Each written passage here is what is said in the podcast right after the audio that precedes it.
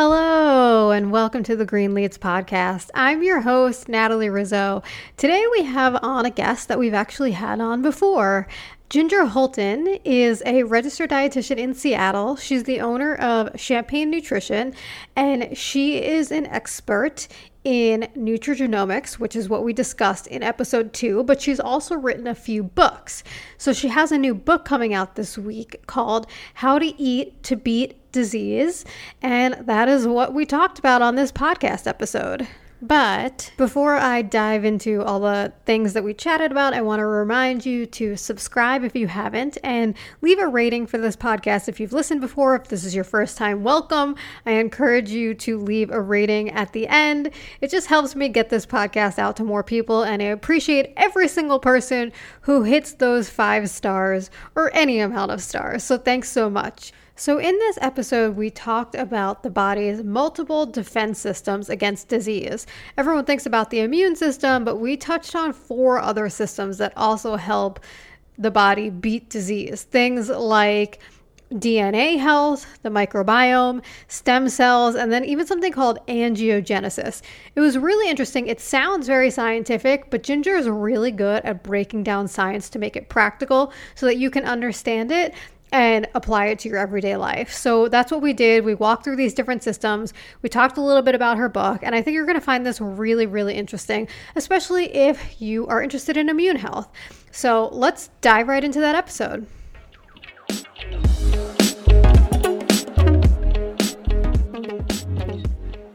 Hi, Ginger. How are you? Good. Thanks for jumping on. You're the first two time guest because you have a new cookbook out How to Eat to Beat Disease. It's a little bit of a tongue twister. I know. Say that three times fast, and you are not going to be able to do it. But it's very interesting. And the things in here are so interesting. You go into basically five different defense systems in the body, which is uh, different than kind of like what most people know because most people think of just the immune system. But we're going to chat through all five of these systems. Yeah, it's it's interesting. A lot of them are actually interacting with the immune system, but the bottom line is that all the systems in our body are speaking to each other constantly. So it, it is complex, but it's very interesting. And there's systems that I've never even heard of. So you did a ton of research for this book. Can you tell us a little bit about the research you did?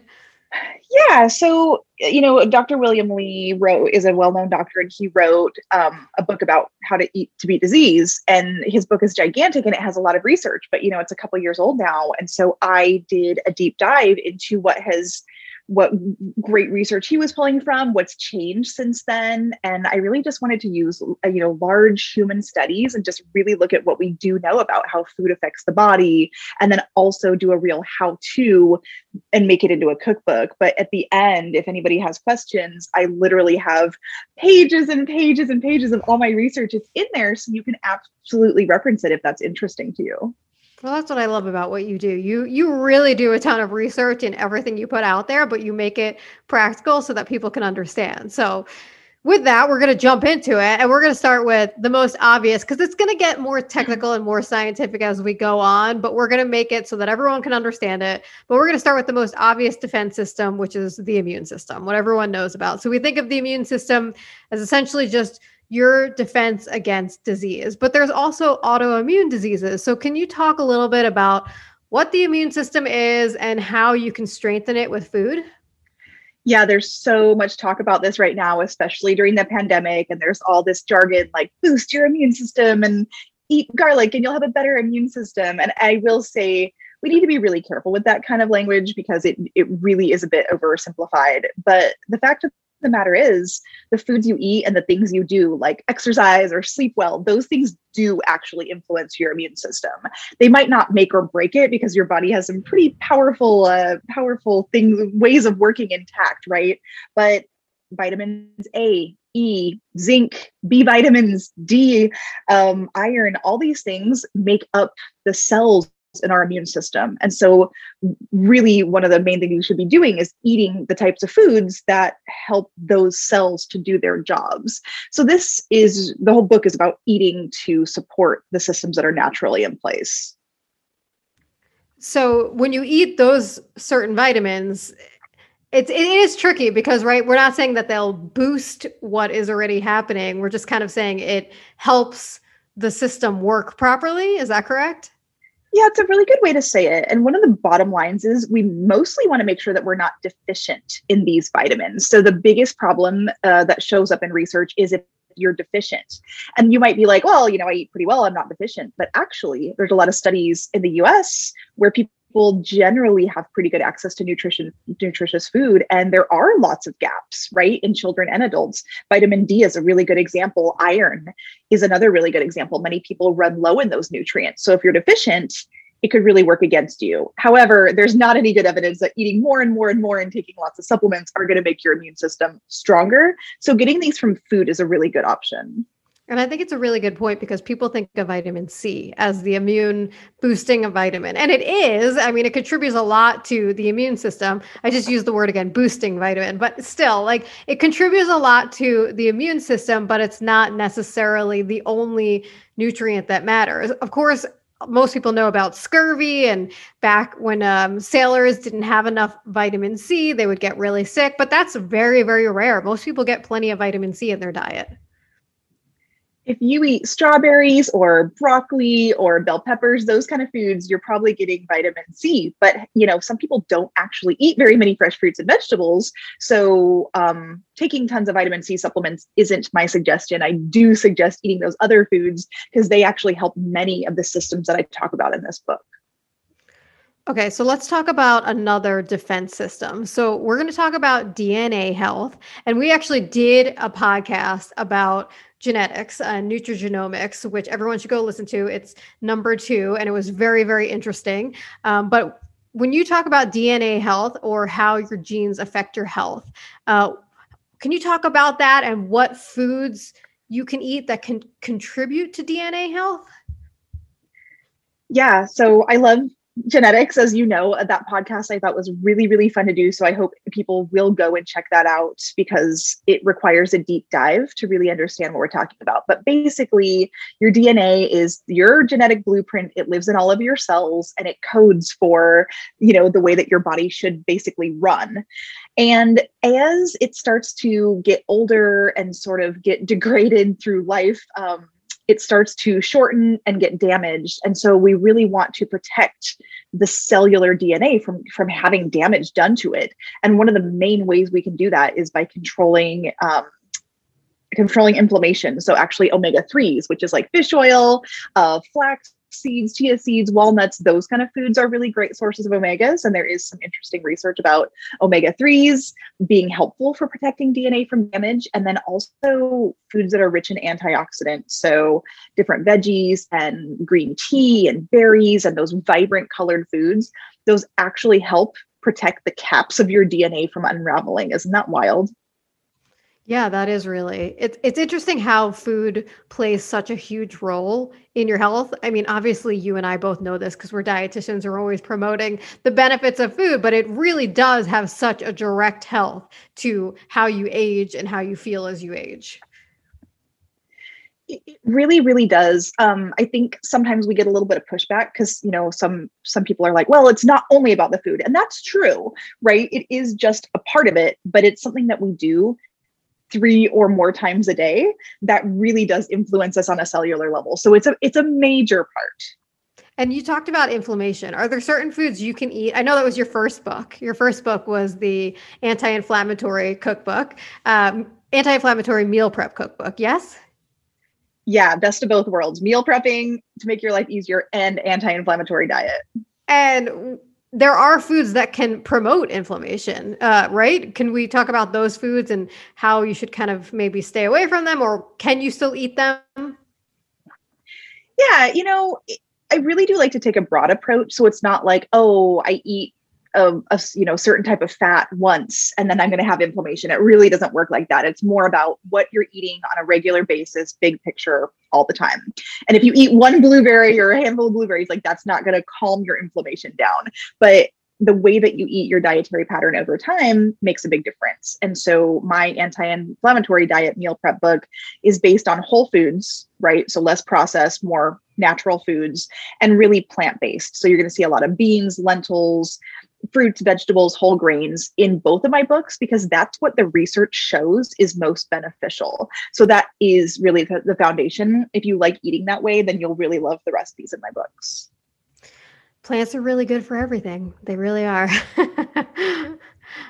okay, so let's talk about the microbiome. This is another kind of um, thing that's been thrown out there a lot. I think a lot of people have heard this word more often than not now, but may not truly understand it. How does the microbiome play into overall health and the body's immune system? And what foods come into play here? This was a fun thing to write about because I that this is literally the reason that there's sourdough bread in this book. So what we're looking at with the microbiome uh, is basically fiber. So fruits, vegetables, whole grains, plant foods. Um, I know you're on that train too. Like that's how you help your folks. Um, and then also fermented foods. So that is the um, like sauerkrauts and kimchi's and uh, kombucha and yogurts of the world and sourdough bread because it's it's made from a from a fermented starter. So basically, when we say the word microbiome, uh, what you're referencing is all the good bacteria, the happy bacteria that live in your intestines. And so they do a lot of things. They influence our mood, they make certain vitamins for our bodies, they definitely influence the immune system. They help control inflammation or can also be pro inflammatory. So there's more bacteria in our gut than there are human cells in our body. So it's actually a major ecosystem living inside of us. But we really only started talking about it seriously and been able to study it in recent years. So there's a lot of buzz about it. There's a lot of unknowns, but we do know that foods certainly influence it fiber and fermented foods are important for a healthy microbiome.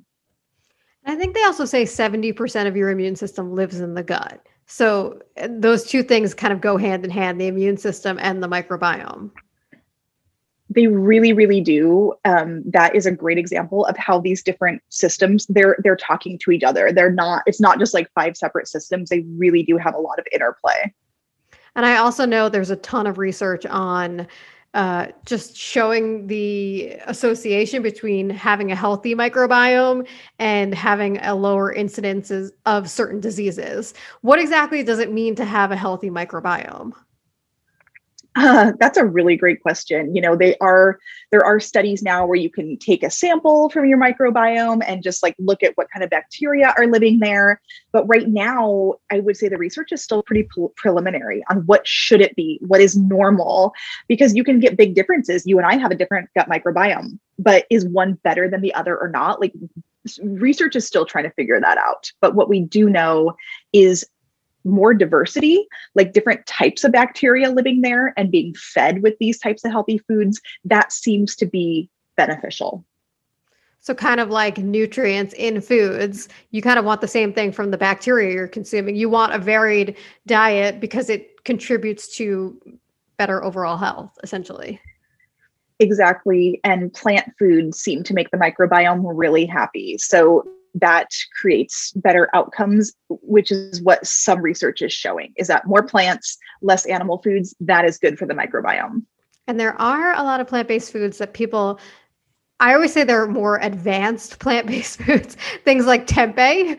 Um, I say that's a more like advanced level because a lot of times if people are new to plant-based eating, they're just trying out things like tofu and not really sure if they like it. And tempeh is a fermented soybean. So sometimes if you buy it, you'll see it has little black almost curds in it and that's the fermentation and that's what feeds the good bacteria so things like tempeh and then miso and like you said sauerkraut which unfortunately people don't eat sauerkraut every day so you kind of have to get like a bunch of these foods over time you know what's so funny is a lot of people that I talk to, they're like, "Oh, I love sauerkraut. That's good for you. I should eat more of it." So in this book, I really try to highlight just the foods that you probably already really enjoy. You might not have known the benefit. So all of a sudden, it's showing up in the, the chart that I have in there. I have this big table to show you which foods are healthy. I have meal plans that show you how to put them together, and then I have 75 recipes in there. So I really try to weave them in in a way that's really easy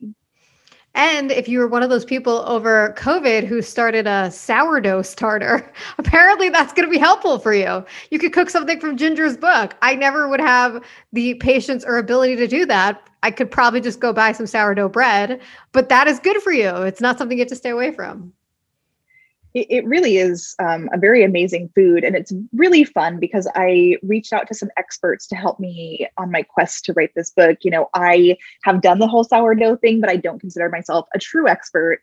I have a friend that owns a bakery. It's called Borrowed Kitchen Bakery, and she makes bread every single day of her life and sells it. It's amazing. So I reached out to a real baker and got her actual input on like how to write this in a very easy and approachable way. So that was really fun to get that kind of input.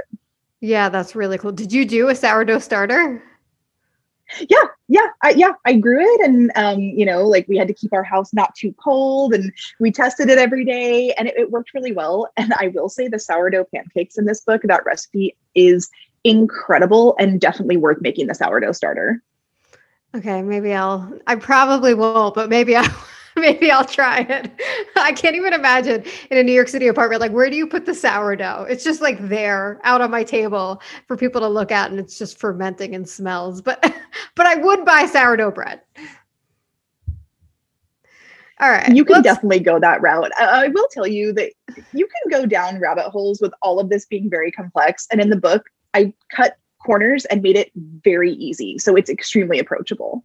Yeah, I love that. I love that about that's what you do is you kind of just make it so you put all this research into this and then you're kind of just telling people here's what you got to do i did the research for you here's what you got to make uh, and you you touch upon another topic that is pretty complicated, but I'm going to make you talk about it. And it's stem cells. So, what exactly are stem cells and how do they play into overall health? I think this is something that people have heard the word, but they don't necessarily know what it means.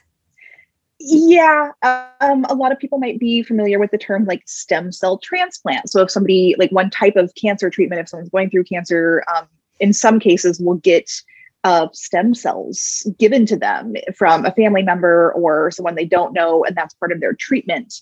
Um, so that's one way that we use stem cells, kind of in, in common language. Uh, you you know, one way that I describe it is like red blood cells, right? They have a shelf life. They live for about three months well then what happens they regenerate right so we have these little these stem cells and they're the root the stem of different cells in the body so you're able to regenerate you know um, heal cuts or you know your your gut like your intestines they turn over pretty quickly or you know again blood cells everything in your body is is making more of itself if you get a blockage around your heart your body can actually work around that blockage to keep blood flow moving. So stem cells are constantly working even in the adult body. And of course, in children, they're helping with growth.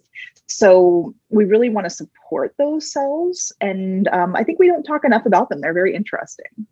How does someone, do, do people have different, um, I'm not even sure how to ask this. Are, are, do some people have healthier stem cells than other people, or is it everyone the same? You know, like if I cut myself and I don't have any sort of clotting issue, and you cut yourself and you don't have any sort of clotting issue, are we both going to be okay, or is one person healthier than the other when it comes to stem cells? Yeah, that's an interesting um, an interesting example because you know if you cut yourself you need your stem cells to come and you need them to help with regeneration but you also need like your immune system to help you and you need your inflammatory system to help you. So there's always multiple systems working to heal the body which is so incredible. But beyond genetic natural differences, you just really do want to have the healthy types of nutrients on board that can help you heal yourself when you need, right? So if you're having like a surgery or you do cut yourself or you have a bruise or break, stem cells are going to be needed to, to change um, change that tissue and support the body. So really what we're looking at, um, a lot of similarities to what I've said before, antioxidants. So those brightly colored foods and berries and green tea and green vegetables, those are really excellent as the building blocks of stem cells and then also omega 3s. So that's why actually I have a chapter on seafood in this book because it's such a rich source of omega 3s and that shows up again and again even in stem cells.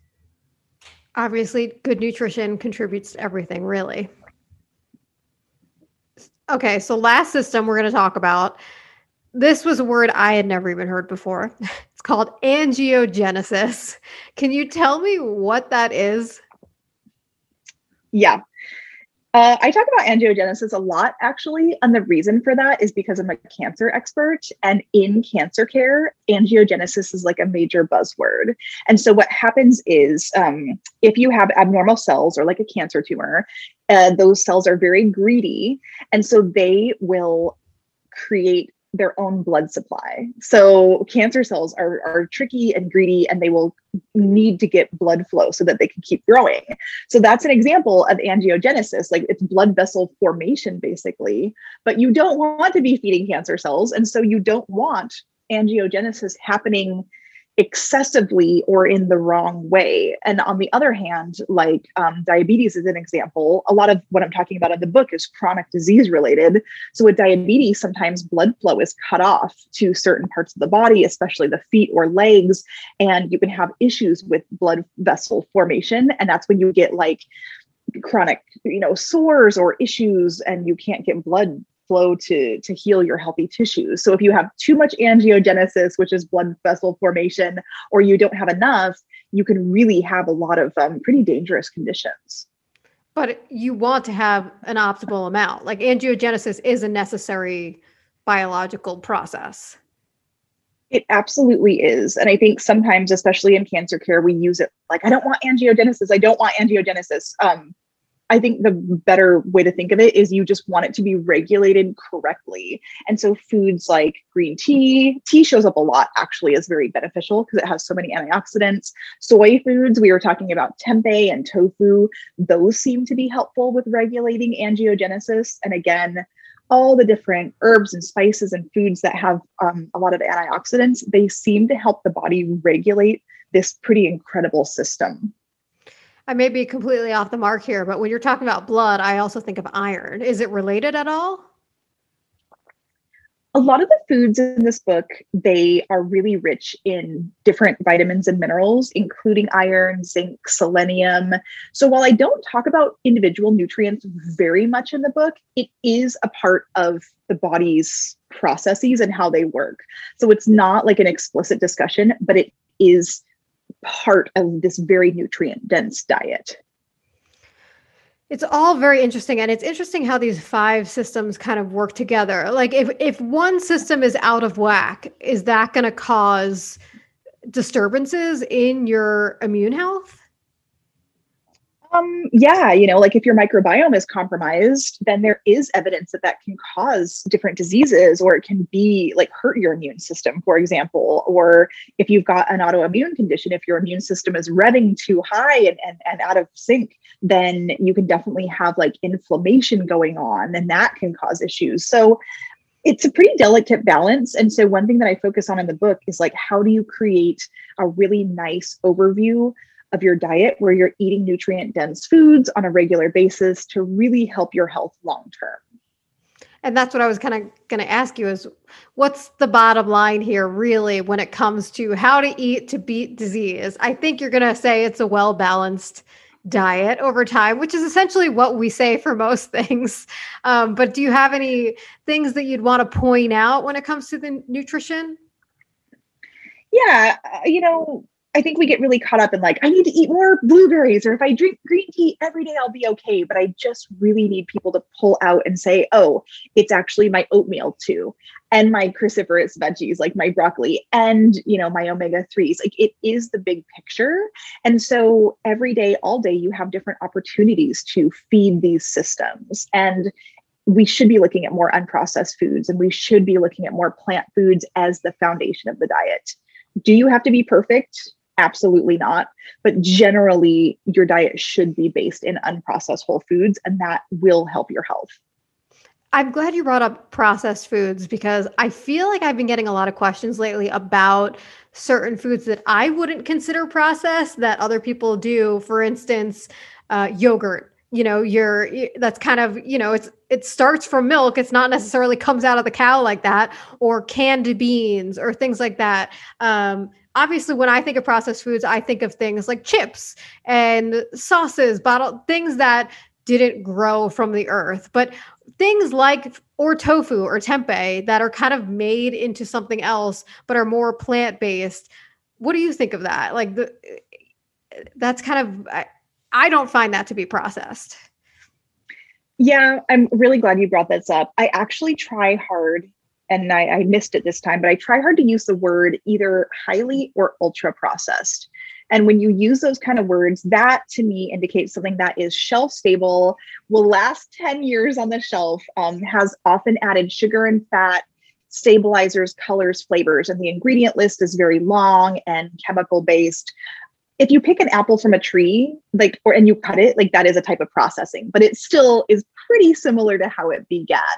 Tofu and tempeh i would say are not highly processed foods. Even like jarred tomato sauce you know it, it's not doesn't have additives far from where it started. And if it does have ingredients added they're whole foods based so i really am looking more at ultra processed foods as being a bigger issue yeah, and I also think that there's a lot of misconceptions because people have been told for so long to shop the perimeters of the store, which is set, essentially is fruit and vegetables. And we're not telling people to just eat fruit and vegetables. You can still have dry lentils. You can have canned beans. I mean, you can have chips if you want them every once in a while. We're just saying that you have to try to limit those types of foods and eat more of the kind of like whole foods. When you look, if it is in a package and you look at the ingredients, it's one or two ingredients.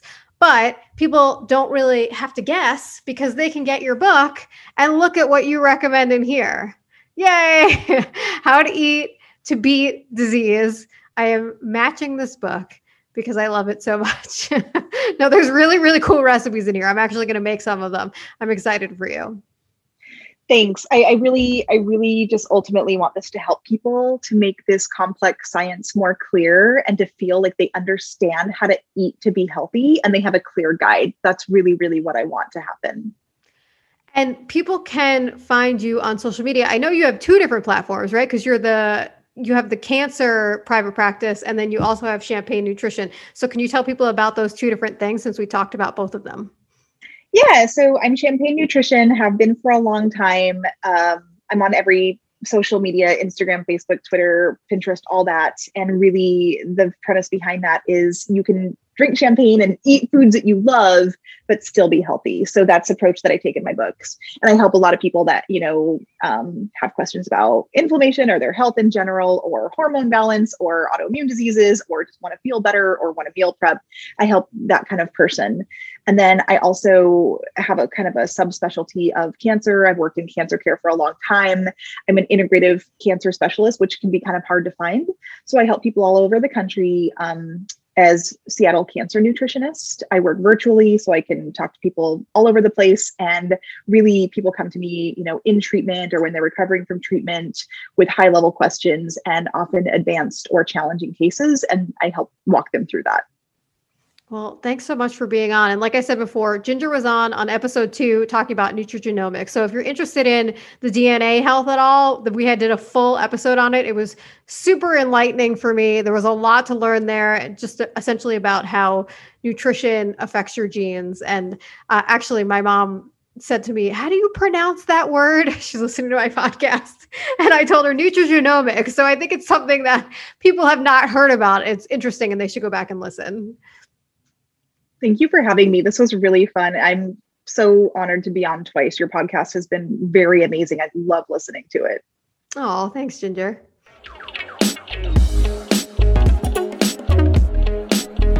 Thanks for listening. I'm your host, Natalie Rizzo. And if you want to learn more from me, follow me on social media at Greenletes or visit my website at greenletes.com.